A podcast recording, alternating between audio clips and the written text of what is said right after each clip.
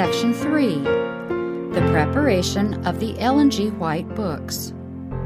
Introduction Much of Ellen White's life was spent preparing books that carried the messages God gave her for His people, and in some instances to the general public. The White Estate files contain relatively few of her statements concerning the details of this work.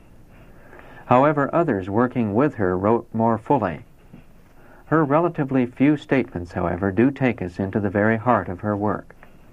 We present here some of these statements relative to the preparation and publication of the testimonies for the Church and certain of her books that present the conflict of the ages story, particularly the Great Controversy and the Desire of Ages. Since the initial writings on various components of the conflict of the ages story were enlarged two or three times, it is not possible to present a precise chronological sequence of Ellen White's work depicting the events of the age-long controversy. It should also be noted that Ellen White considered all parts of this narrative as part of the great controversy story, whether Old Testament, New Testament, or post-biblical history. Statements explaining the work of her literary assistants are included, constituting the opening chapter of this section.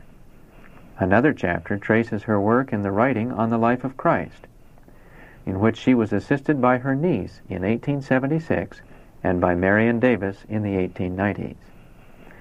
Ellen White's son William was closely associated with her in the production of her books after 1881, the year that James White died. On several occasions, he wrote from his intimate knowledge of his mother's work in book preparation.